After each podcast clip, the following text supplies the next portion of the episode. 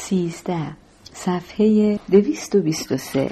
بعد از این مدت که تو هتل اوننداگا مانده بودیم مثل هر جای دیگری که آدم مدتی بماند به صورت غذامان چیزهایی اضافه شده بود که مثل غذاهای شهر خودمان بود. آقای شولتز یک خط خاربار رسانی از نیویورک ترتیب داده بود و هفته یک کامیون می آمد که استیک و کتلت و گوشت بره و ماهی روی یخ و تنقلات و شراب خوب و آبجو می آورد. و هر دو روز یک بار هم یک نفر می‌رفت به آلبانی مرکز ایالت و نان تازه و بیگل. نوعی نان حلقه مانند است که در آغاز قرن در آمریکا تهیه کننده و مصرف کننده آن غالبا مهاجران یهودی بودند. ولی امروز کم و بیش مصرف عمومی پیدا کرده است. و کیک و پای و انواع روزنامه ها را که هواپیما از نیویورک می آورد تحویل می گرفت. آشپزخانه هتل گرم کار بود ولی مثل اینکه هیچکس آنطور که باید و شاید اهمیت نمی‌داد. انگار متوجه معنی این جریانات نبودند. هیچکس غرور بیجا یا دلخوری و حساسیت بیجهتی نشان نمی‌داد. هرچه را آقای شولز فراهم می‌کرد با کمال میل میپختند و سر میز میگذاشتند در واقع به نظر میآمد که مجاورت آدمهای کله گنده کیفیت کارشان را بهتر هم می‌کند. صرفشان به صورت رسم جاری در آمده بود مثل خانواده که سر یک ساعت معین در پایان روز دور هم جمع می شوند منتها سر دو میز جداگانه. این رسم مدتی به این ترتیب ادامه داشت و بیشترش هم با نقل خاطرات مفصل آقای شولز میگذشت. در این جور مواقع او به نظر راحت میآمد مگر اینکه مشروب زیادی خورده باشد در آن صورت کج خلق یا پکر می‌شد و به یکی از ماها پیله می کرد. مخصوصا اگر برخلاف او خوش بودیم یا غذایمان را با اشتها می خوردیم. از لج ما می گفت که بشخابمان را به او رد کنیم تا با چنگالش یکی دو تا تکه بردارد و بعد بشخاب را پس بدهد و چند بار این کار را با من کرد که کفرم را بالا می آورد یا اشتهام را کور می کرد. یک بار هم رفت سر آن میز دیگر و یک استیک از دیس آنها برداشت. مثل این بود که وقتی ریخت و پاش و مهمان نوازی خودش را می‌دید حس می‌کرد کلاه سرش رفته. اینجور شبها شام به دهنمان زهر مار می‌شد و خانم درو هم وقتی از این وضع خوشش نمیآمد عذر می‌خواست و می‌رفت. واقعا وقتی یک لقمه غذا رو اینجور به آدم مزایقه می‌کرد و تو سهم آدم دست می‌برد آدم کنف می‌شد و دلش می‌گرفت. اینجور شبها هیچ لطفی نداشت. ولی همانطور که گفتم بیشتر وقتا اگر مست نمی‌کرد سر میز خلقش خوب بود. انگار این روزهایی که داشت مراتب نیکنفسی و بشردوستی خودش را به شهر اوننداگا نشان می‌داد یک نفر میانش را با دنیا درست می‌کرد. اما آن شب به خصوص من می‌دانستم که همه غذاهایی را که تو بشخابم کشیدم می‌خورم چون که سر میز اصلی دو نفر مهمان داشتیم. یک دیکسی دیویس که انگار از وقتی برگشتنش به نیویورک گذشته بود یکی هم کشیش کلیسای کاتولیک بارناباس قدیس پدر روحانی مونتن. خوشم اومد که وقتی پدر روحانی وارد شد اول جلوی میز دم در ایستاد و با میکی و ایروینگ و لولو و راننده دیکسی دیویس که پهلوی آنها نشسته بود سلام علیک کرد و چند دقیقه به سبک کشیشا با آنها حرف زد و خوشو بش کرد. هرچند کشیش بود ولی آدم سرزنده ای بود. موقع حرف زدن دستاشو یک جوری با شوق و ذوق به هم میمالید که انگار تو این دنیا فقط اتفاقهای خوب میافتد. برای ناحیه کوچک خودش نقشه های زیادی کشیده بود. اگرچه وضعش زیاد تعریفی هم نداشت.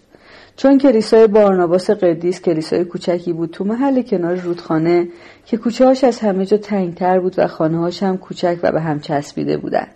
این کلیسا رو با چوب ساخته بودند نه مثل کلیسای روح القدس که بالای تپه با سنگ بنا کرده بودند ولی توش به همان اندازه بزرگ بود و حتی قشنگتر بود چون عکس حضرت مسیح را روگشت نقاشی کرده بودند و در و دیوارش هم قدیسین را ردیف کرده بودند غذای آن شب روسبیف بود که همانجور که من دوست دارم مغز پختش کرده بودند. با مارچوبه تازه که من زیاد کشته مردش نبودم و سیب زمینی سرخ کرده که درشت هم بریده بودند و سالاد سبز که من اصلا لب نمی‌زنم. شراب فرانسوی واقعی هم بود که من یواش یواش از مزش خوشم می آمد ولی در خوردنش زیاده روی نمی کردم به همون دلیلی که درو پرستون تا آنجا که می توانست دور از آقای شولز نشسته بود. من دست راست آقای شولز نشسته بودم و پدر روحانی مونتن هم دست راستش نشسته بود. دست چپ من دیکسی دیویس بود و درو پرستون هم وسط او و آقای برمن نشسته بود. دیکسی دیویس داشت یک ریز حرف می‌زد. شاید تو جلسه آن روز بعد از ظهر آقای شود سالش رو جا آورده بود. شاید خبر ناجوری آورده بود یا نظرش مورد پسند قرار نگرفته بود. هرچه بود جلوی حرف زدن خودش را نمی‌توانست بگیرد.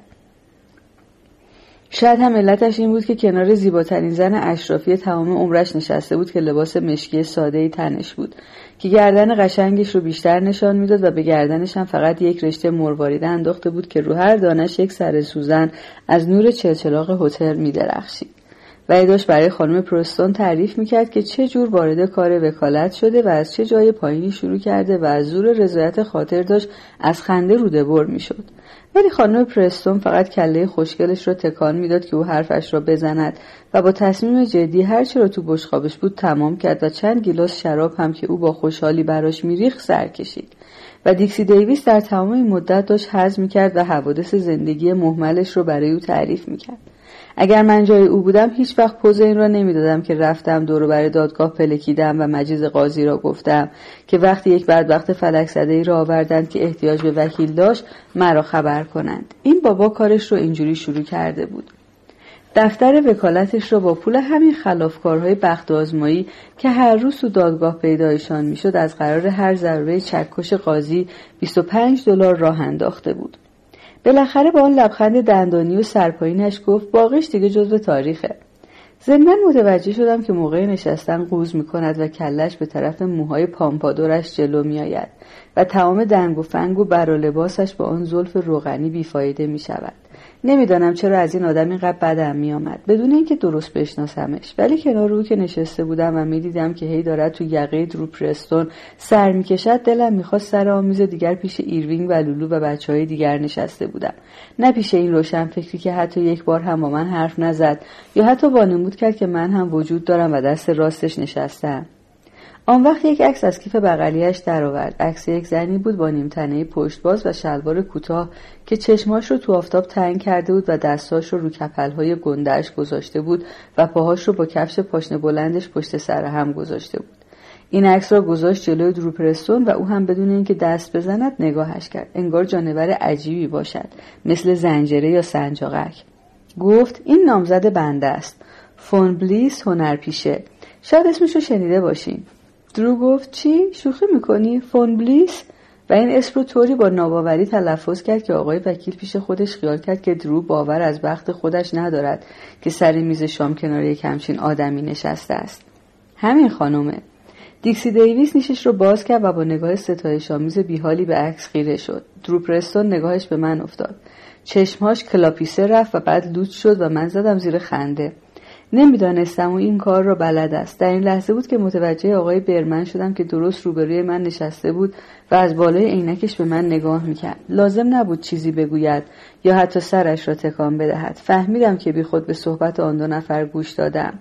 با همه تصمیمی که داشتم که هوشیار باشم نتوانسته بودم نگاهم را از خانم پرستون بردارم.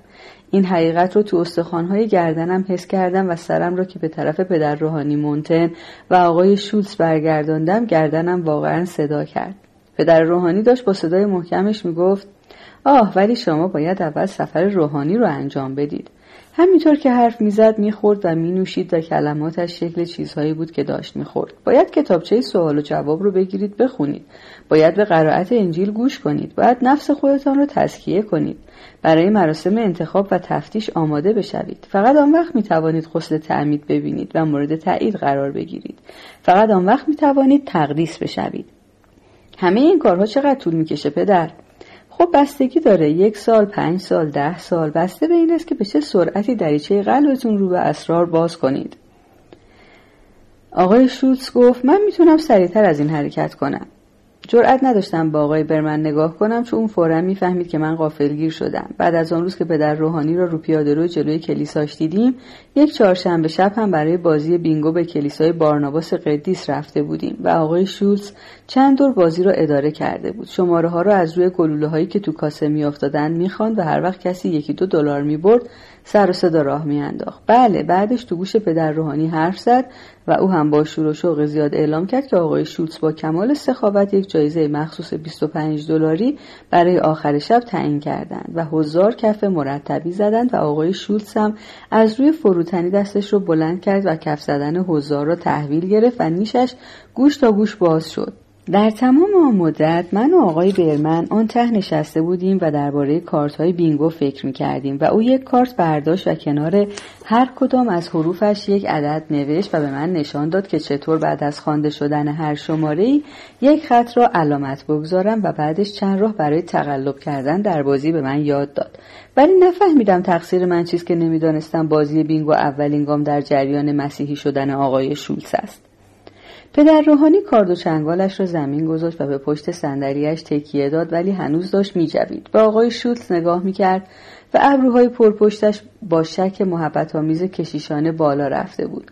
از مذهب کلیمی تا کلیسای مقدس انقلاب بزرگی است. نه اونقدر پدر روحانی نه اونقدر. ما همه تو یک باغ هستیم وگرنه چرا باید همه کله گنده های شما عرقچین سرشون بگذارن؟ من می‌بینم شما هم درباره همان آدم های ما حرف می‌زنید و همان کتاب ما را می‌خوانید. نه خیر نه اونقدر. ها نکته دقیقا همینجاست. چه می‌خوانیم و چه قبول می‌کنیم؟ نکته همینجاست. اینطور نیست؟ من خیلی ها رو می‌شناسم. اشخاص کاتولیک که من باشون بزرگ شدم. درست میگم اوتو آقای شولت روش رو کرد طرف آقای برمن. دنی یاماشا جوئی راو از این جور اشخاص اینها هم مثل خود من فکر می‌کنن. همینجور به مادرشون احترام می‌ذارن. من همیشه در حسب و کار به کاتولیکا متکی بودم پدر روحانی. اونها هم به من. خب اگه ما برادر هم خون نبودیم چطور می‌توانستیم این کار رو بکنیم؟ آقای شولز با دقتی که شایسته این عواطف گرانقدر بود گیلاس شراب پدر روحانی رو از نو پر کرد. همه ساکت شده بودند. پدر روحانی مونتن به سبک فرانسوی نگاه سرزنش آمیزی به آقای شولز انداخت و بعد گیلاسش رو برداشت و سر کشید. آن وقت با دستمال سفره لبش رو خوش کرد و با صدای خیلی نرمی انگار دارد مطلبی را می‌گوید که ناگفتنش بهتر است گفت البته موارد خاصی هم داریم که انسان به بلوغ دینی می‌رسد. راه دیگری هم هست. آقای شولز گفت این شد حرف حسابی. همون راه کوتاه. در این قبیل موارد چه می‌دانم؟ باید اطمینان حاصل کرد که این کار یعنی شروع تسلیم شدن به عیسی مسیح. پدر من به شما قول میدم که نهایت صداقت رو دارم. من خودم پیشنهاد کردم مگه غیر از اینه؟ من زندگی سختی دارم. دائم باید تصمیم های مهم بگیرم. احتیاج به قوت قلب دارم. خیلی ها رو می‌شناسم که قوت قلبشون رو از ایمانشون می‌گیرن. منم فکر می‌کنم احتیاج به همین قوت دارم. من یک آدم که بیشتر نیستم. من هم مثل همه از جون خودم میترسم. به خودم میگم منظور چیه؟ سعی می‌کنم سخاوت داشته باشم. سعی می‌کنم خوبی کنم. ولی از اون یک ذره قوت قلب اضافی خوشم میاد. می‌فهمم پسرم. آقای شولز گفت یک شنبه چطوره؟ بعد از قهوه دروپرستون بلند شد رفت و چند دقیقه بعد مجلس به هم خورد و آقای شولز در روحانی را به طبقه ششم هتل دعوت کرد و آنجا تو سویتش نشستند و از بطری ویسکی کانادایی که رومیز بود نوشیدند و سیگار برگ کشیدند و مثل دو دوست قدیمی برای خودشان خوش بودند. خوب که نگاهشان کردم دیدم به همدیگر شبیه هم هستند. هر دوشان خپله و بیگردن بودند و خاکستر سیگارشان را اینور و آنور میریختند. دیکسی دیویس هم با آنها بود. باقی دسته تو دفتر آقای برمن بودن. همه با اخ نشسته بودن و زیاد حرف نمی‌زدن. بالاخره پدر روحانی رفت خانش به همه رفتن تو سویت آقای شولز. کسی نگفت جلسه یا چیزی است. فقط همه رفتیم تو و نشستیم. همه خیلی ساکت بودند و رئیس ما هی قدم می‌زد و فکرهاش رو برای ما می‌گفت. میکی تو حتما خودت متوجه هستی. میکی بالاخره می‌فهمه. من باید خودم رو آماده کنم. هیچ بی احتیاطی جایز نیست. من به هر جور کمکی که مقدور باشه احتیاج دارم. کسی چه می‌دونه؟ کسی چه می‌دونه؟ سالها پیش یادم میاد پاتریک دیولین خیلی نظرم رو گرفته بود. برادرهای دیولین رو که یادتون هست اون موقع بیشتر آبجوی برانکس دست اونها بود. ما هم تازه داشتیم شروع می‌کردیم. من می‌خواستم یک درسی به این آدم بدم گردن کلفتشون این بود. گرفتیم از شست دست آویزونش کردیم. یادت هست لولو؟ ولی او نمی‌دونست ما چه خیالی براش داریم. خیال می‌کرد میکشیمش. فریاد کشید. کشیش براش خبر کنیم. من از این حرکتش خوشم اومد. وقتی خیال کرد داره میمیره نه مادرش رو خواست نه زنش رو. هیچ کس فقط کشیش. این منو به فکر انداخت. منظورم اینه که آدم توی یک همچین لحظه هایی به قوت قلب احتیاج داره. درست میگم؟ در واقع تنها کاری که کردیم این بود که یک مشت روده و گوه یک موش گنده مرده گذاشتیم رو چشماش و نوار چسبم چسبوندیم روش تو زیر زمین خونه. خودش آویزونش کردیم. و بعد بلش کردیم که خودشون پیداش کنن. اگرچه وقتی بالاخره پیداش کردن مرتیکه احمق دیگه چشم نداشت ولی هیچ یادم نمیره کشیش می‌خواست. آدم اینجور چیزها رو فراموش نمی‌کنه. من از این مرتیکه فرانسوی خوشم میاد از کلیساش هم خوشم میاد. خیال دارم بدم شیرونیش رو عوض کنن که در مراسم مقدس چکه نکنه. از احساسش خوشم میاد. می‌دونین چی می‌خوام بگم؟ هر وقت وارد کلیسا میشم از احساسش خوشم میاد. من لاتین سرم نمیشه. ولی خب عبری هم سرم نمیشه. پس چرا هر دوش نباشیم؟ کدوم قانون گفته؟ خود مسیح هر دوش بود. چه اهمیتی داره؟ البته از آدم اعتراف می‌گیرن. من نمی‌تونم بگم از این کار خوشم میاد. ولی به موقعش ترتیبش رو میدم. این خبر نباید به گوش مادرم برسه. ایروینگ به گوش مادر تو هم نباید برسه. مادرها نباید خبردار بشن. اینها حالیشون نمیشه. من هیچ وقت از این پیرمردهایی که تو کنیسه دعا می‌خونن خوشم نیومده. هی دلاراست میشن. هر کسی برای خودش یه چیزی میگه. هی سرشون رو بالا پایین می‌برن. هی شونه هاشون رو میجنبونن. وقار و متانت هم خوب چیزیه. من دوست دارم همه با هم یک چیز بخونن. وقتی یه کاری می‌کنن همه با هم همون یه کارو بکنن. من از نظمش خوشم میاد. همه با هم زانو می‌زنن. لولو این حرفا برای تو زیادی عمیق که نیست. این رو نگاه کنین. خیلی اخمش تو همه. او تو قیافش رو نگاه کنین. داره گریهش می‌گیره. بهش بگین من هنوز همون داچمنم. بهش بگین هیچ اتفاقی نیفتاده. جهود خر. آن وقت هفتیر کشش رو تو بغل گرفت. تو که می‌دونی محاکمه یعنی چه؟ تو که می‌دونی آدم وقتی میره تو جایگاه متهم تنش میلرزه. همش همینه. تمام شد. دنیا که به آخر نرسیده. هیچکس در جواب او چیزی نگفت. غیر از دیکسی دیویس که هی سر تکان می‌داد و هی به عنوان تشویق بیخود اوهون اوهون می‌کرد. باقی همه حیرت زده بودند. روی هم رفته روز حیرت آوری را گذرانده بودند. آقای شولز همینجور حرف می‌زد ولی من وقتی موقع رو مناسب دیدم یواش جیم شدم رفتم به اتاق خودم. آقای شولز آدم افراطی بود. هر کسی برای او کار می‌کرد این را می‌دانست. جلوی خودش را نمی‌توانست بگیرد. شورش را در میآورد. در نتیجه مطلبی که به عنوان کار شروع شده بود مثل همه کارها اینجا به دست او به حد نهایی می رسید و اینجور احساساتش هم مثل خشمش از حد خارج می شد. من خیال نمی کردم خطر از دست رفتن آقای شولز و افتادنش به دامن جامعه روحانی وجود داشت. او فقط می‌خواست محکم کاری کرده باشد. مثل بیمه شدن. خودش هم همین را می‌گفت مگر اینکه آدم مذهبی باشد و خیال کند که فقط یک مذهب وجود دارد و خدا فقط به یک صورت جلوه می کند. وگرنه حرف او هم معنای خرافی خاص خودش را داشت. او همیشه از هر چیزی بیشترش رو می‌خواست. اگر مدت بیشتری اینجا میموندیم چه بسا که عضو کلیسای پروتستان روح القدس هم می‌شد و خدا می‌داند که پولش رو هم داشت. این همان هرس زدن هر روزش بود. خلاصه هرس آقای شولز از هوشش بیشتر بود. نیروی مرکزی وجودش همین هرسش بود که همیشه و هر جا که بود عمل می‌کرد. پیش از این انواع میخانه و شرکت آبجوسازی و اتحادیه و سازمان بخت آزمایی و کاباره و خود من و خانم درور را صاحب شده بود. حالا می‌خواست مذهب کاتولیک را هم صاحب شود. این سرتاپای قضیه بود. چهارده. صفحه دویست و سی و دو.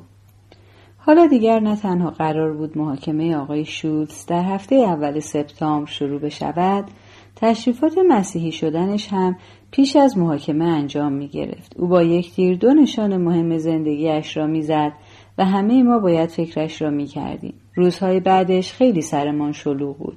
یک وکیل دیگر هم پیدا شد که من قبلا هیچ ندیده بودم. آقای تنومند موقر و موسفیدی بود که پیدا بود از دار و دسته گانگسترها یا سخنگوهای اینها نیست. این را از وقار و متانتش فهمیدم و از عینک قدیمیش که دسته نداشت و فقط رو بینیش بند بود و یک قیتان مشکی هم بهش بسته بود که وقتی عینک رو به چشمش نمی‌زد به این قیتان آویزان می‌شد. ضمنا یک بردست جوان هم با خودش آورده بود که او هم یک وکیل بود و کیف های هر دوتایشان را دستش می گرفت. این آدم های تازه وارد یک روز تمام تو سویت آقای شولز در را رو خودشان بستند و روز دوم همه با هم پا شدند رفتند به دادگاه. مسئله مسیحی شدن آقای شولز هم چند جلسه صحبت تو کلیسا با پدر روحانی مونتن لازم داشت. از اینها گذشته کسب و کار هر روزه هم در جریان بود که همه دنبالش می‌رفتند غیر از من و درو پرستون. اما یک روز صبح دیدم سوار یکی از اسبهای راست روستایی هستم و افسرش را خیلی محکم گرفتم.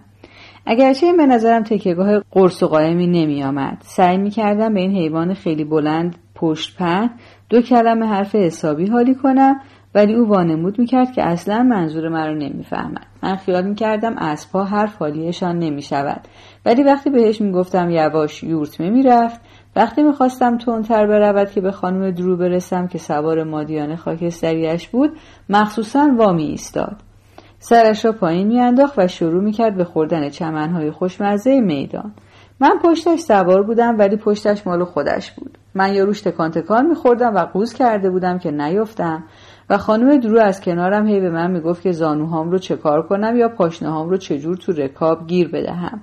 و اینها نکات ظریفی بود که هنوز به درد من نمی‌خورد. یا اینکه زیر آفتابان بالا نشسته بودم و اسب را نگاه می‌کردم که سرش را با زاویه خطرناکی پایین می‌برد تا جایی که کلش به کلی ناپدید می‌شد.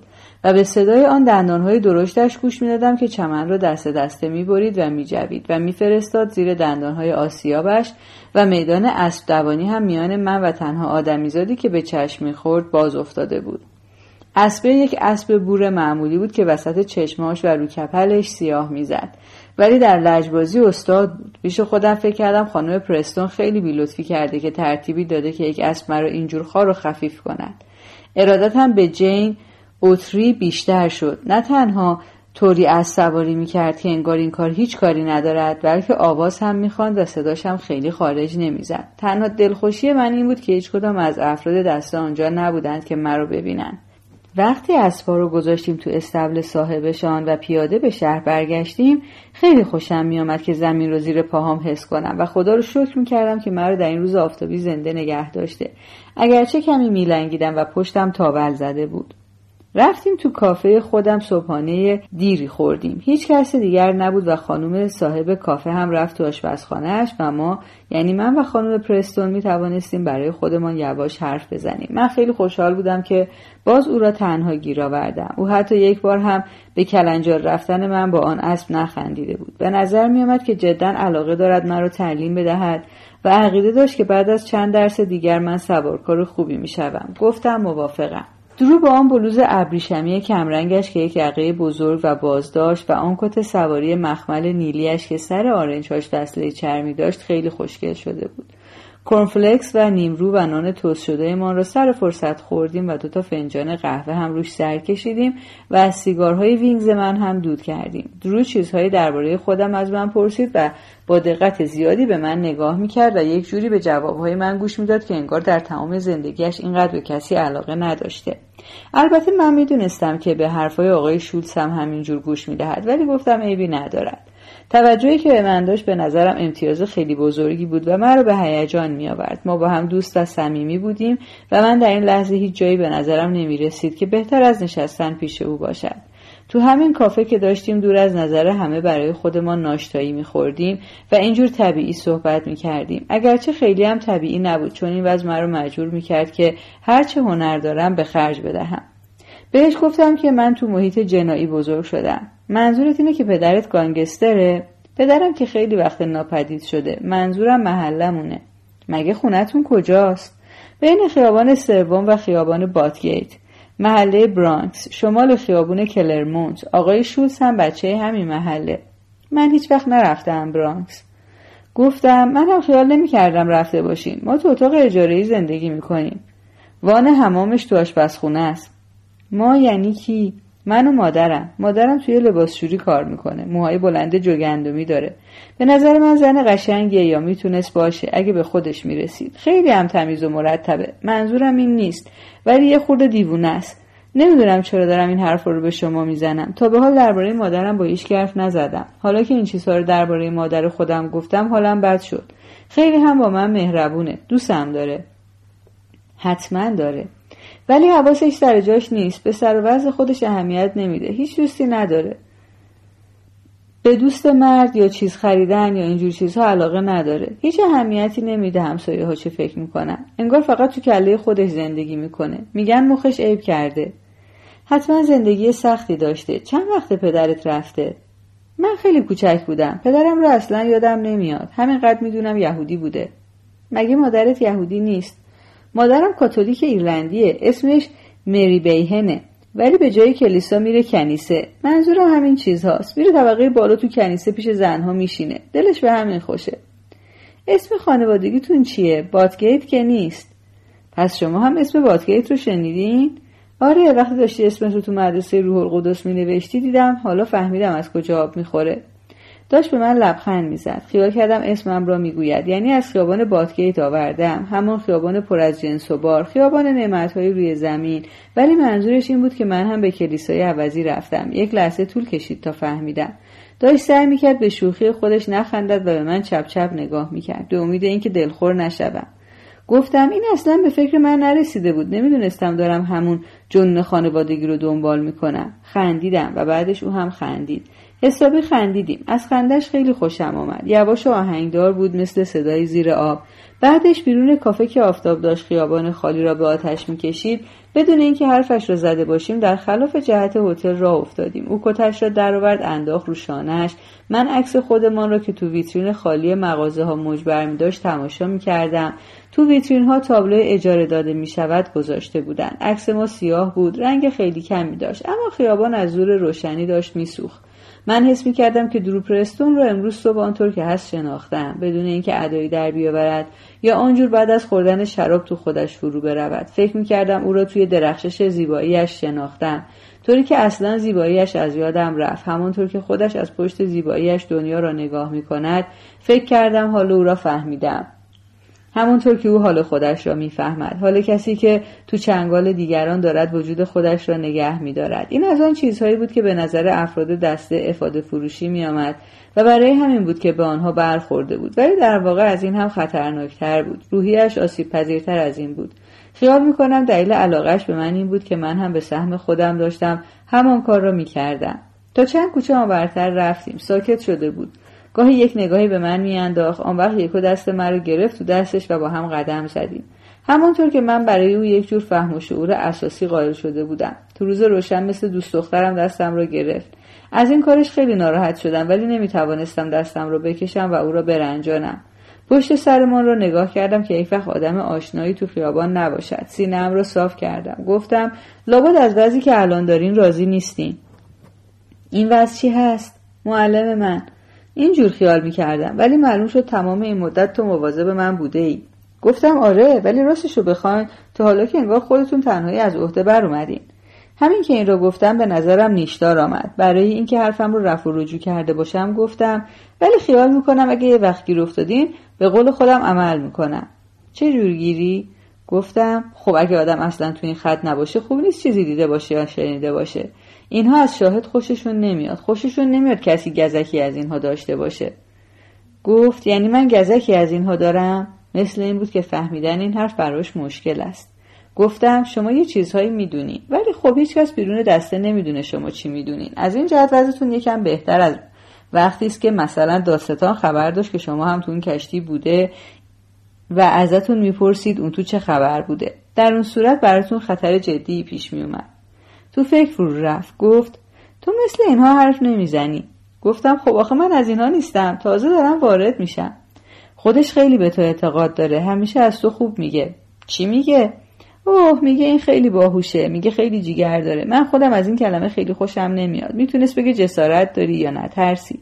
می‌تونست بگه دل و جرأت داری. اجازه دارم بپرسم تو چند سال داری؟ گفتم 16 فقط کمی زیادی گفتم.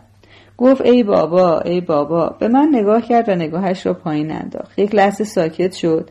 دستش را از تو دست من در و من خیلی خیالم راحت شد. اگرچه دلم می‌خواست باز دستش را به من بدهد. گفت خب پس تو باید یه کاری برای اینها کرده باشی که اسمت رو شنیده باشن. تا از میون بچه های دیگه تو رو انتخاب کنن.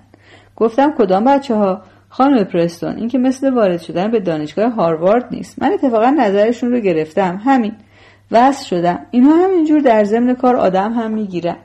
صحیح. منم مثل خود شما با اینها هستم. هیچ نمی‌دونستم. خیال می‌کردم یک جور نسبتی با اینها داریم. از سرازیری رفتیم به طرف رودخانه و قدم زنان رفتیم تا وسط پل کنار نرده چوبی ایستادیم. به آبی که تو مجراهای کم اوغ می آمد و با فشار دور و بر سنگ ها و خرسنگ ها میریخ نگاه کردیم. خانم پرستون بالاخره گفت اگر من چیزی از اینها می‌دونم تو نمی‌دونی؟ گفتم اگر کارم نگیره چرا؟ یه چیزایی می‌دونم. اگه به یک دلیلی با من بد شدن چرا؟ هیچ کس نمی‌دونه آقای شولتز چه کار می‌کنه. هر وقت خودش به این نتیجه برسه وجود من براشون خطرناک میشه. برگشت به من نگاه کرد. قیافش نگران بود. حتی شاید اثر ترس تو چهرش بود. اگرچه تو این نوری که مثل موج گرمای تابستان از تو چشمهای سبز کمرنگش میگذشت من چیزی تشخیص نمی‌دادم. اگر برای خاطر من ترسیده بود من این را نمی‌خواستم چون ته دلم را خالی می‌کرد. پیش خودم فکر کردم اگر او به این زندگی پرخطر و افسون شده خودش اعتقاد دارد پس باید بگذارد من هم زندگی خودم را داشته باشم. شاید این همان لحظه خطرناک رابطه ما بود. لحظه که تا حد خودش نشان می‌داد که ما واقعا به همدیگر علاقه داریم. من حاضر نبودم او خیال کند که من مثل بره میان یک مش گرگ گیر افتادم. می‌خواستم با او برابر باشم. اینجور وانمود کردم که او برای جان خودش میترسد. با صدای خشن و بیاعتنایی گفتم خیال نمی کنم برای شما جای نگرانی باشه. تا آنجا که من می‌بینم آقای شولز به دلایل زیادی به شما اطمینان داره. حتی اگر اطمینان هم نداشت خیال می‌کنم شما احتمالا می‌توانید امیدوار باشید که ایشون هر طور شده خودش را قانع می‌کنه که به شما اطمینان داشته باشه. جدی؟ چرا؟ چرا لولا خانم؟ یعنی خانم درو یعنی خانم پرستون. چرا؟ حالا فکر می‌کردم او را رنجاندم و حالم بد شد. داشتم به او نشان می‌دادم که من هم مردی هستم مثل مردهای دیگر. با همان قضاوت های خام. آن وقت خودم را روی آن پل چوبی از او کنار کشیدم و او فهمید که چه فکری دارم می‌کنم و باز لبخند زد و من زدم زیر خنده و او یکو جلو آمد و دستم را گرفت و من سعی کردم دستم را از دستش بکشم و او گفت چرا؟ چرا؟ بگو بگو. عین دختر کوچولی که یک چیزی از آدم بخواهد و مرا به طرف خودش کشید. همانجا ایستادیم. گفتم برای اینکه ظاهرا همه غیر از شما می‌دونن که آقای شولتز دلش برای زنهای موبور میره. گفتم همه می‌دونن. حتی تو روزنامه ها هم نوشتن. زیر لب گفت من که روزنامه نمی‌خونم. گلوم خشک شده بود. گفتم اگر روزنامه نمی‌خونین پس چیزهایی رو که باید بدونین از کجا می‌دونین؟ تو چشم من نگاه کرد و گفت چی هست که باید بدونم؟ گفتم خب آدمی که برای نون خوردن کار نمی‌کنه شاید هم لازم نباشه چیزی بدونه. ولی بعضی از ماها که می‌خوایم یک کاری یاد بگیریم باید بدونیم تو این دنیا چه خبره. گفت این هم آخرین خبر و مرا بوسید. صبح روز یکشنبه همه تمیز و مرتب جلوی کلیسای بارناباس قدیس ایستاده بودیم. حتی لولو که کت دوبل تیره رنگی پوشیده بود که خیاط مخصوصا طوری برایش دوخته بود که برجستگی تصمیه روی شانه و هفتیر زیر بغل چپش پیدا نباشد. این گویا آخرین هفته ماه اوت بود و هوای تازه‌ای داشت. تو روزها پخش می‌شد. مثل یک جور روشنایی تازه. رو تپه های پشت اتاق من بعضی از درخت های پربرگ رنگشان پریده بود و لکه های زرد کوچکی هم تو برگها به چشم می‌خورد. اینجا جلوی کلیسا باد تندی از طرف رودخانه میآمد و زنهای محل که از پله ها بالا می‌رفتند دامن لباس یکشنبهشان دور پاهاشان میپیچید. توی لباس تابستانی خود من خنک بود و همانطور که من منتظر ایستاده بودم موهام که به دقت شانه زده بودم پریشان شد. و ریختی که با کمک روغن ویتالیس به زلفم داده بودم به هم خورد. درو پرستون کلاه تابستانی بزرگی را که به سرش گذاشته بود با دستش نگاه می داشت و من چشماش را نمی‌دیدم. دستکش های ابریشمی سفیدی به دست داشت که تا نزدیک مچ دستش می رسید پیرهنش تیر رنگ و جورابش معقول بود و خط جورابش از پشت ساق پاهاش صاف بالا آمده بود و کفش سیاه پاشنه هم به پا داشت. در میان جمعیت اصلا به چشم نمی‌خورد. کنارش آقای شولز داشت جوش می‌زد و هی با گل میخکی که به یقهش زده بود ور می‌رفت. اول دکمه کت راه راهش رو باز کرد و شلوارش رو بالا کشید. بعد متوجه شد که دکمه های جلیقهش رو عوضی انداخته و جلیقه رو باز کرد و از نو دکمه هاش رو انداخت. بعد کتش رو روشانهش جابجا کرد و یک تکه نخ خیالی رو از رو آستینش تکاند. بعد دید بند کفشش رو نبسته است. ولی همین که خواست خم شود آقای برمن دستی به شانهش زد و اشاره کرد به ماشینی که از سر نبش پیچید و آمد جلوی پیاده رو نگه داشت و با موتور روشن همانجا ماند. آقای شولتز گفت اومد. و یک لحظه بعد یک ماشین دیگر که دو در بود از سر نبش پیشید آمد از کنار ما گذشت و رفت سر کوچه نگه داشت. بعدش هم یک ماشین دیگر پیدا شد که خیلی آهسته از تو خیابون آمد و همانجا که ما ایستاده بودیم نگه داشت. این ماشین یک کرایسلر مشکی بود و چرخهاش زیر گلگیرهاش مخفی شده بود. خیال می‌کنم مدل سفارشی بود.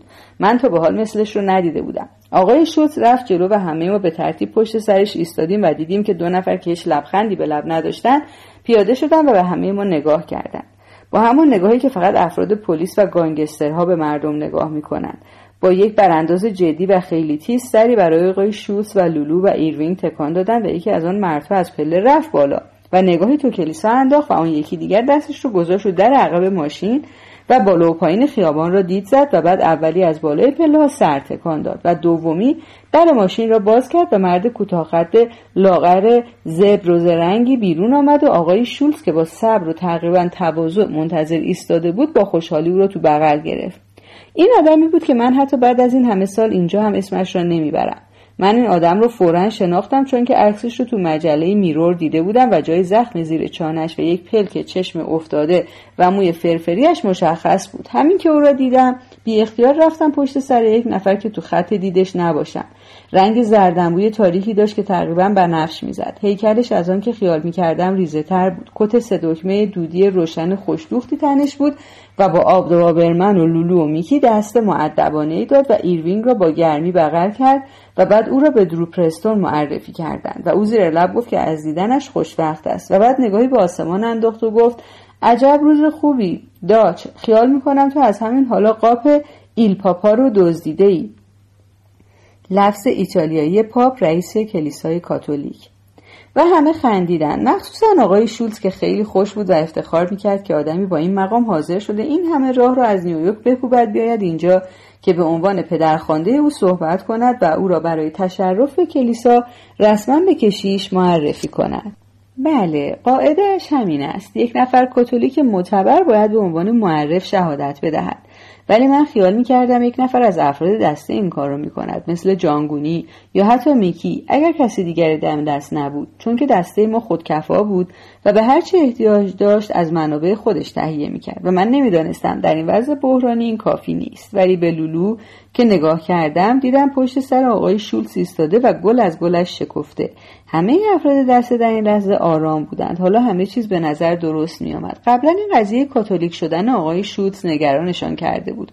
همانطور که وجود این دختره هم نگرانشان کرده بود. مثل این بود که آقای شولز دارد کارش از هر جهت خراب می شود ولی او باز همه را غافلگیر کرده بود. می‌خواست برجسته ترین آدم ممکنه معرف او باشد.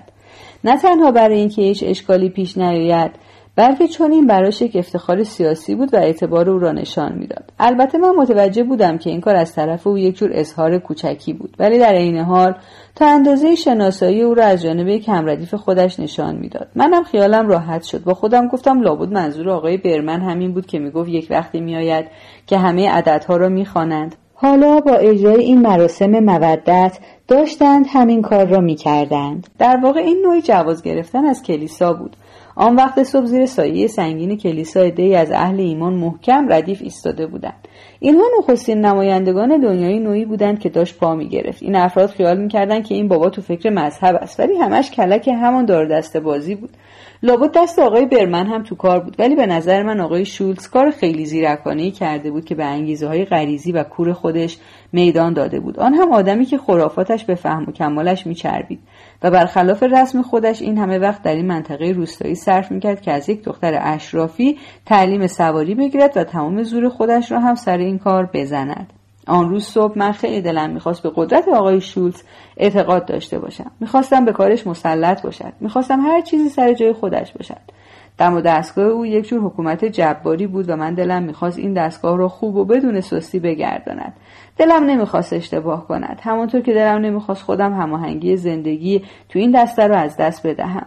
اگر خطایی دیده او برای نظم جاری خطرناک بود این گناه فکری جسورانه من و این جنون قصب جای او که در این مرتبه پایین داشت از من سر می‌زد باز همان خطر را داشت. پیش خودم همانطور که آنجا ایستاده بودم حساب خودم رو وارسی کردم که چه ضعفهایی نشان دادم چه حرفهایی بی اختیار از دهنم پریده چه خبتهایی در طرز رفتارم دیده شده در چه مواردی بی ملاحظگی کردم چیزی پیدا نکردم. در گشت و گذار ذهنیم به چیزی جز آرامش و صفای آدمهای فارغ از سوء زن بر نخوردم. در این لحظه های کلیسای بارناباس قدیس به صدا درآمدند و انگار امیدهای مرا تایید کردند. دلم قرص و حال خوش خیلی تندی پیدا کردم. درست است که من از سازهای کلیسایی بدم میآید ولی صدای زنگ رو که تو خیابانها پخش می شود همیشه دوست دارم. این صداها هیچ وقت رو نوت درست نیستند ولی شاید به همین دلیل است که از گذشته دور موسیقی حکایت می کنند دنگ و دنگ شاد و شنگولی دارن که مرا به فکر جشنهای هرکی هرکی دهقانهای زمان باستان تو خرمنجا میاندازد. به هر حال آدم کمتر می‌تواند احساسات خودش را نگه دارد. ولی احساس رضایت از خود را چرا؟ همانطور که استاده بودم و صدای زنگ تو هوا پخش می‌شد می‌توانستم وضع کلی خودم را از نظر بگذرانم و حس کنم که در این موقع از فصل تابستان وضعم از اول فصل بهتر است و رابطه هم با دسته محکمتر شده و به نظر میآید که میان دیگران مختصر احترامی کمیابیش پیدا کردم یا دست کم به وجودم رضایت دادند. من خوب می‌دانستم که با آدم های بزرگسال چجوری تا کنم. می‌دانستم با کدامشان می‌شود حرف زد سر کدامشان می‌شود شیره مالید. جلوی کدامشان باید در دهنم را ببندم. از خودم در حیرت بودم که همه این کارها رو به چه آسانی می‌کردم بدون اینکه از پیش بدانم چه کار دارم می‌کنم. بیشتر وقتها هم حسابم درست در میآمد. می توانستم شاگرد مدرسه قرائت کتاب مقدس بشوم و تیراندازی هم بکنم. هر کاری از من خواسته بودم کرده بودم. از این گذشته می توانستم فکر مخشوش آقای شولز را بخوانم و منظورش را بیان کنم. یعنی خودم را از خشم او برکنار نگه دارم. آبدابا برمن آدم خیلی تیزبینی بود. سر قضیه هفتیر اتوماتیک هم مرا غافلگیر کرده بود. همانطور که با آن فکر پیشرفتش توانسته بود نشانه دقیق خانه ما را تو برانکس پیدا کند و آن پاسبان محل را سراغم بفرستد. ولی دیگر ترسم ریخته بود. وانگهی این آدم خیلی به آموزش من دل بسته بود. اگر او از حرف و همه چیز من خبر داشت و می توانست فکر مرا تو خواب و بیداری بخواند و بداند که چه نوع قوای فطریان تو خوابیده آن وقت سرنوشت من چه می‌شد؟ حتی اگر مرا آنطور که میترسیدم دقیقا میشناخت ولی من باز هم اینجا بودم و تازه رشدم می‌کردم و امیدهای او را هم به جا می آوردم در آن صورت او هم برای من همان نقشه های خاص خودش را داشت و راز مگوی من سر جای خودش بود. ولی من واقعا خیال نمی‌کردم که او می‌داند. خیال می‌کنم در مهمترین موضوعی که باید می‌دانست من از او جلوتر بودم و عیب کارش دست آخر این بود که او همه چیز را می‌دانست غیر از مهمترین چیز را. بنابراین احساس من این بود که وضع از این بهتر نمی شود خیلی هم خوش بودم که با این دسته هستم. به نظرم می رسید که پیشرفت من هیچ حد و مرزی ندارد. درو حق داشت. من پسرک شیطان و خوشگلی بودم. وقتی آن مهمان محترم داشت از پله ها بالا می‌رفت و وارد کلیسا می‌شد حتی با خودم گفتم کاش یک نفر مرا به این آدم معرفی می‌کرد یا اقلا چشمش به من میافتاد. اگرچه مخصوصا خودم رو کنار کشیده بودم ولی نومید هم نبودم. می‌دانستم که در میان هیجان لحظه های تاریخی گاهی دقایق ظریفی فراموش می شود حالا درست پشت سر این مردان بزرگ بودم و داشتم به خط اصلاح سرشان نگاه می کردم. داشتم با این گانگسترهای معروفی که آرزوی دیدنشان را داشتم بالا می رفتم. خیلی احساس انبساط می کردم و حاضر بودم هر شک و شبهی را زیر پا بگذارم. با آنکه ته خط و روی پایین ترین پله بودم و آخرین نفر صف بودم که حالا جلوی در کلیسا متوقف شده بود و منتظر بود که مراسم هر روزه تمام بشود و پدر روحانی مونتن از جایگاهش پایین بیاید و به عنوان نشانه ورود به مذهب کاتولیک آقای شولتز را به داخل کلیسا دعوت کند اتفاقا این کار بیشتر از آن که همه خیال می‌کردن طول کشید. آبادابا برمن از پله ها پایین آمد که رو پیاده رو برای خودش یک سیگاری چاق کند. من جلوی باد دستم رو دور شعله کبریتش کاسه کردم و ایروینگ هم آمد پیش ما و سه نفری پشتمان را دادیم به کرایسلر صاف و شیک آن مهمان که کنار پیاده رو پارک شده بود و بدون اعتنا به ماشین های دیگری که سر هر دو کوچه بالا و پایین ایستاده بودند رویمان را به طرف ساختمان کلیسای بارناباس قدیس کردیم که روکار و منارش تخته ای بود. ناقوس ها دیگر از صدا افتاده بودند و فقط قرقری می‌کردند که هی یواشتر می‌شد و من صدای خفیف ارگ را از توی کلیسا میشنیدم. در این لحظه ایروینگ یک چیزی درباره داچ شولتز گفت که من هرگز حرفی که بیشتر از این جنبه ایراد داشته باشد از زبان او نشنیدم. مثل آدمی که دارد حرفش را ادامه می‌دهد گفت البته داچمن در مورد یک چیز اشتباه می‌کنه. نمی‌دونه این پیرمردهای یهودی چرا این شکلی دعا می‌خونن. شاید اگر می‌دونست اون حرفها رو نمی‌زد. پسر تو می‌دونی چرا اینها این شکلی دعا می‌خونن؟ گفتم من از مذهب زیاد سررشته ندارم. ایروین گفت من هم مذهبی نیستم ولی این سرتکون دادن و دل راست شدنشون دلیل خیلی روشنی داره. شعله شم هم همینجور تکون می‌خوره. این پیرمردهایی که می‌بینی تو کنیسه دعا می‌خونن همون شعله شمهایی هستن که کج و راست میشن و این ورانور میشن. هر کدومشون مثل شعله شم سرشون رو خم و راست می‌کنن. این همون چراغ روح آدمی زاده که البته همیشه در خطر خاموش شدنه. خلاصه این قضیه. آقای برمن گفت حرف خیلی جالبی است. ایروینگ با صدای آهستهش گفت ولی داچ از این قضیه خبر نداره. او همینقدر می‌دونه که این حرکت ناراحتش می‌کنه. آقای برمن آرنجش رو بالا برد. طوری که آن دستش که سیگار داشت آمد نزدیک گوشش. این ریختی بود که موقع فکر کردن به خودش می‌گرفت. برای اینکه میگه مسیحی ها همه کارهاشون رو با هم می‌کنن درست میگه. اینها یک فرمون مرکزی دارن. با هم آواز می‌خونن با هم میشینن با هم پا میشن با هم زانو می‌زنن کارها رو منظم انجام میدن. همه چیزشون حساب داره. پس درست میگه.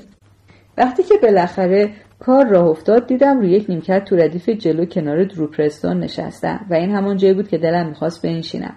به خودم یادآوری کردم که این کار عیبی ندارد. هنوز هیچ اتفاقی نیفتاده جز اینکه من هم به دنیای مخفی و اسرارآمیز گرفتاری های او راه پیدا کردم. همین. به من اعتنایی نکرد و من از این کارش هم خوشم آمد و هم ناراحت شدم. جزوه دعا را کورکورانه ورق می‌زدم. صورتش زیر آن کلاه تو های ملایم پنجره های رنگی می درخشید و وظیفه حمایت از او را به من بیشتر یادآوری می کرد ولی به قدری او را می خواستم که سر پا نمی توانستم بایستم. نمی‌دانستم تا آخر این مراسم زنده می مانم یا نه. آقای شولز اسم این را راه میانبر گذاشته بود. پیش خودم گفتم راه درازش پس چقدر طول می کشد در واقع برای اولین بار معنی کلمه ابدی را فهمیدم. از تمام این مراسم ابدی دردناک فقط چند چیز به یادم مانده. اول اینکه آقای شولز تمام ترتیبات را انجام داد. نامزدش کردند غسل تعمیدش دادن نان و شراب مقدس را بهش خوراندن بند کفشش هم باز بود. دوم اینکه وقتی پدر روحانی مونتن با آن پدرخوانده محترمش که درست پشت سرش ایستاده بود اشاره کرد که دستش را رو شانه او بگذارد آقای شولز یکه خورد و از جا پرید. شاید این دو چیز به این دلیل در خاطر من مانده که باقی چیزها همش به زبان لاتین بود و فقط وقتی یک چیزی واقعا اتفاق میافتاد من حواسم جمع می‌شد. خیال می‌کنم پدر مونتن در این دنیا تنها کسی بود که اجازه داشت یک پارچه آب رو سر آقای شولز بریزد. آن هم نه یک دفعه بلکه سه دفعه بدون اینکه گرفتار عواقب کارش بشود. این کار را به نظر من با ولع و اشتیاق مذهبی خاصی انجام داد و آقای شولز پیف و پوف کرد و چشماش سرخ شد و موهاش رو پس زد. منتها طوری که کسی نفهمد. ولی آخرین چیزی که از آن روز صبح به یاد دارم قیافه معماآمیز و حیرت انگیز روی زیبای من بود که بغل دستم نشسته بود و هرچه شیطانی تر دربارهش فکر می‌کردم به نظرم بیگناه تر می‌شد. انگار داشت موسیقی کلیسا را می‌خورد و یک لعاب مینایی مقدس روش را میپوشاند. مثل یکی از آن راهبه هایی که تو تاخچه گذاشته بودن. آنطور که دنیای من داشت مثل توپ تردستی دیوانوار میچرخید بی او به من که بغل دستش نشسته بودم توطعه میان ما را تو دل من تایید کرد. فهمیدم که دیگر نمی‌توانم خودم را گول بزنم که او را نمیپرستم و حاضر نیستم در راه اطاعت از او خودم را به کشتن بدهم. مخصوصا وقتی که ارگ داشت بیداد می‌کرد و آواز جمعیت به مقدسترین درجه اوجش رسیده بود و درو انگشتای سفید پوشش را به لبهاش برد و دهان درده کرد.